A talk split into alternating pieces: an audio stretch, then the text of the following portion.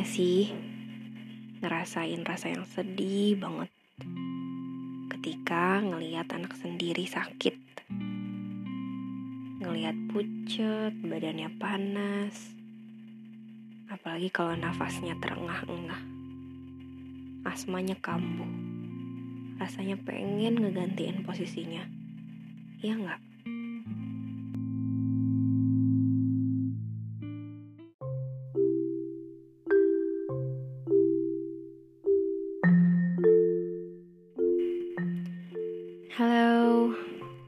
Lagi dengerin, makasih ya udah dengerin.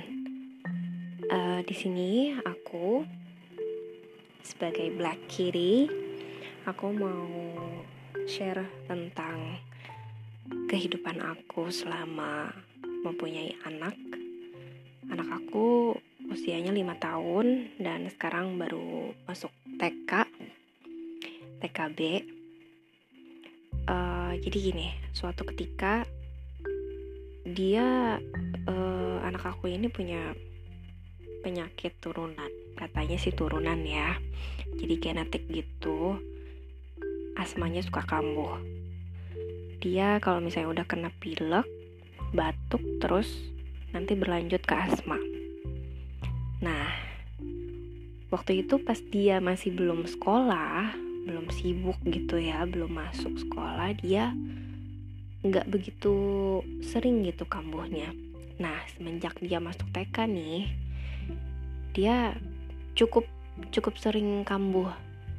Entah itu mungkin dari makanan yang dia makan atau dari kebersihan tangan dan lingkungannya atau mungkin menular dari temennya mungkin bisa jadi hmm, faktor cuaca bisa dan mungkin kegiatannya. Tubuhnya belum beradaptasi dengan kegiatan di TK-nya jadi dia gampang banget keserang virus flu itu tuh dari pilek terus berlanjutlah ke batuk.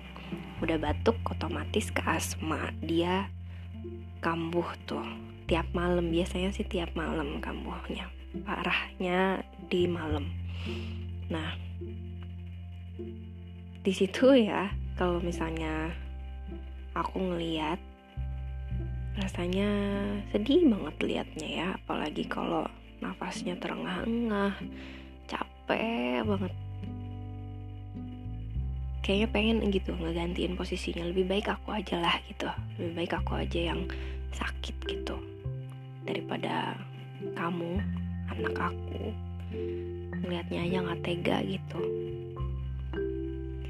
nah pasti yang denger nih karena target aku pendengarnya mama-mama muda pasti pernah ngerasain ya.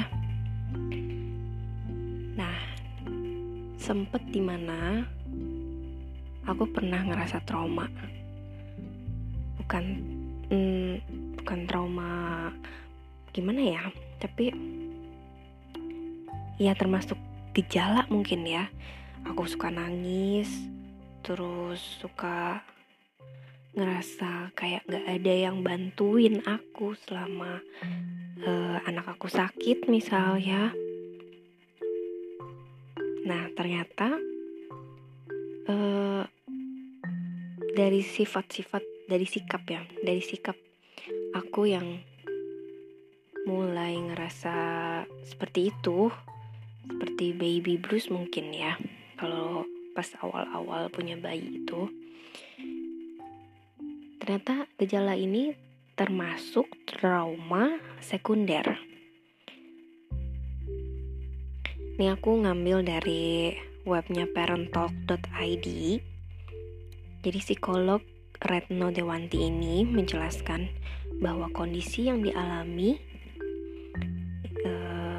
sebutannya adalah trauma sekunder atau secondary trauma, yakni kondisi ketika pihak mendampingi orang lain yang sedang stres, misalnya karena sakit kronis. Pada akhirnya ikut mengalami stres. Tidak hanya orang tua, trauma sekunder ini juga bisa dialami oleh pengasuh, caregiver, yang selalu ada di sebelah anak seperti kakek, nenek, tante dan sebagainya ya, mungkin termasuk uh, adik atau kakak ipar gitu tuh bisa jadi.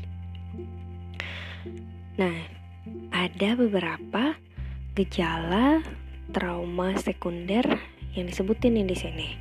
Antara lain ada uh, rasa gamang. Apa sih gamang? Aku nggak ngerti nih. Gamang tuh apa ya? Ngerasa ngawang apa ya? Apa ya? Mudah menangis, benar banget.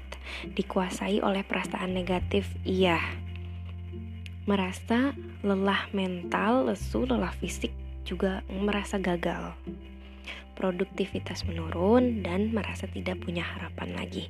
Nah, ketika mengalami trauma sekunder, orang tua harus melakukan beberapa hal di bawah ini katanya. Nah, ini aku aku bahas satu-satu ya. Kalau merasa gamang, Gamang apa ya? Aku nggak ngerti. Gamang apa ya? Hmm. Nah kalau misalnya mudah menangis, iya bener.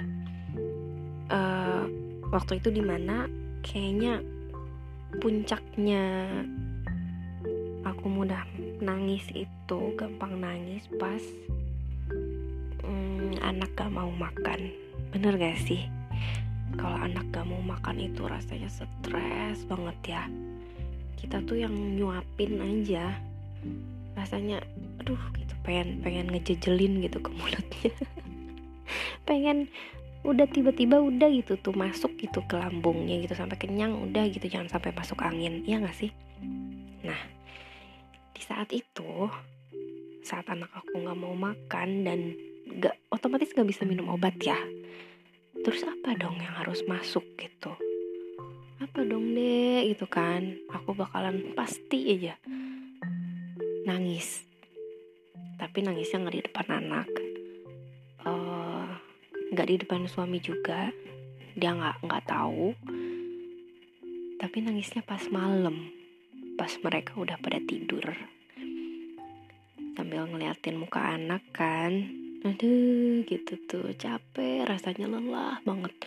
Kayaknya kerjaan apa-apa tuh cuma aku gitu yang ngerjain. Gak ada rasanya yang ngebantuin gitu rasanya. Ya kan? Terus ngerasa kayak nggak punya harapan lagi. Uh, nggak sih nggak nggak nggak sampai ke situ ya. Nah ternyata ada solusinya nih. Nah aku ambil lagi dari parent talk nih ya dari artikelnya. Jadi kita harus mengenali kemampuan diri katanya. Justru kondisi itu yang seharusnya membuat kita hati-hati. Kita boleh berusaha kuat tapi ada batasannya.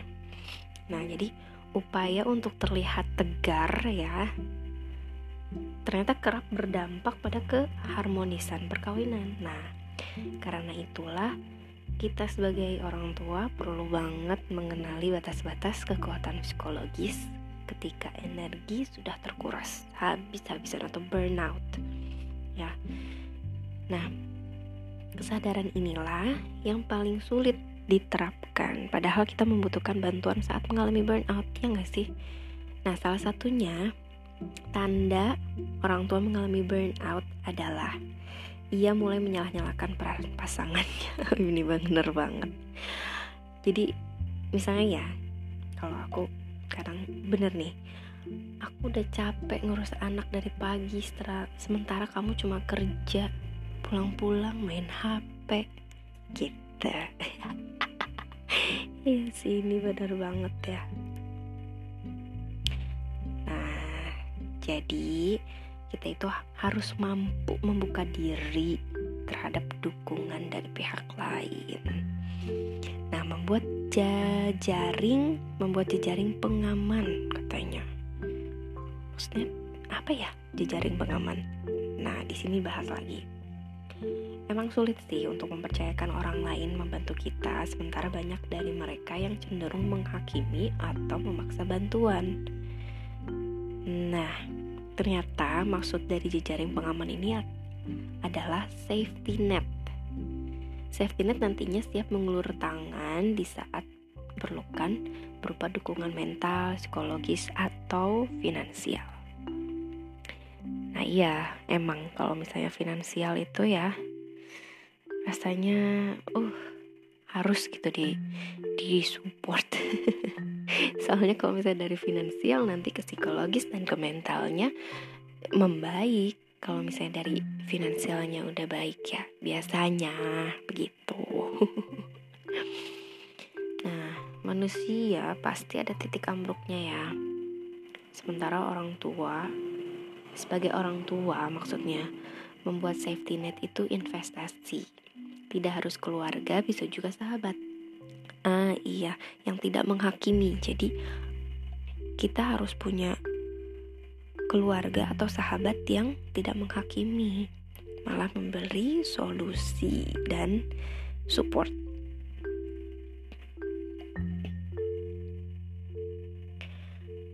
Di sini juga dijelasin putuskan pembagian kerja katanya.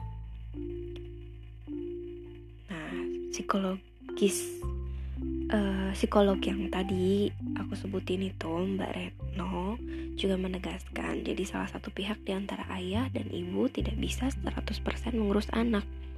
Karena itulah mereka perlu memutuskan perannya masing-masing. Nah, jadi putuskan siapa yang kerja dan siapa yang fleksibel atau secara penuh mengurus anak di rumah. Tapi pembagian peran yang adil tidak harus 50-50 ya dengan begitu ya ketika ibu capek bapak enggak terlalu capek karena kalau 50-50 dua-duanya pasti capek libatkan keluarga ya Keluarga tetap dilibatkan untuk jangka panjang. Caranya untuk mengajarkan keterampilan ke orang-orang terdekat agar bisa merawat anak seperti kita yang melakukan kita. Nah, hmm, jadi kalau misalnya ada obrolan bareng sama anak, kita libatkan orang tua, kita libatkan uh, orang terdekat yang kita percaya untuk sama-sama bisa mengurus uh, merawat anak kita gitu. Jika ibu berkomentar nih katanya, karena ada perbedaan pandangan misalnya ya, abaikan saja. Hal yang penting kita sudah menyampaikan cara kita merawat anak selama ini Sebenarnya pengetahuan seputar trauma sekunder ini tak relevan, tak hanya relevan bagi orang tua yang anaknya sakit kronis ya. Setiap orang tua juga perlu mengetahuinya. Soalnya ada pula kondisi lainnya yang bisa membuat orang tua stres atau uh, ya stres dan kelelahan ya menjalankan tugas mengurus anak. Jadi jangan gengsi, cari bantuan ketika kamu sudah burn out, oke? Okay? Oke, okay, makasih udah sekian dulu kita ngobrol-ngobrol tentang uh, trauma sekunder dalam mengurus anak yang sakit. Sebenarnya nggak nggak selama anak sakit aja ya kita bisa gitu kena si trauma sekunder ini misalnya kalau misalnya lagi capek banget. Sama pekerjaan rumah nyapu ngepel udah nyuci nyetrika. Belum nanti masak ya kan? Ngurus bapaknya lah ya inilah itulah. Ngerti lah ya nah ya kayak gitu bikin capek. Pasti bikin stres. Hmm. Oke, okay, bye-bye. Sekian dari Mbak Kiri. See you next podcast.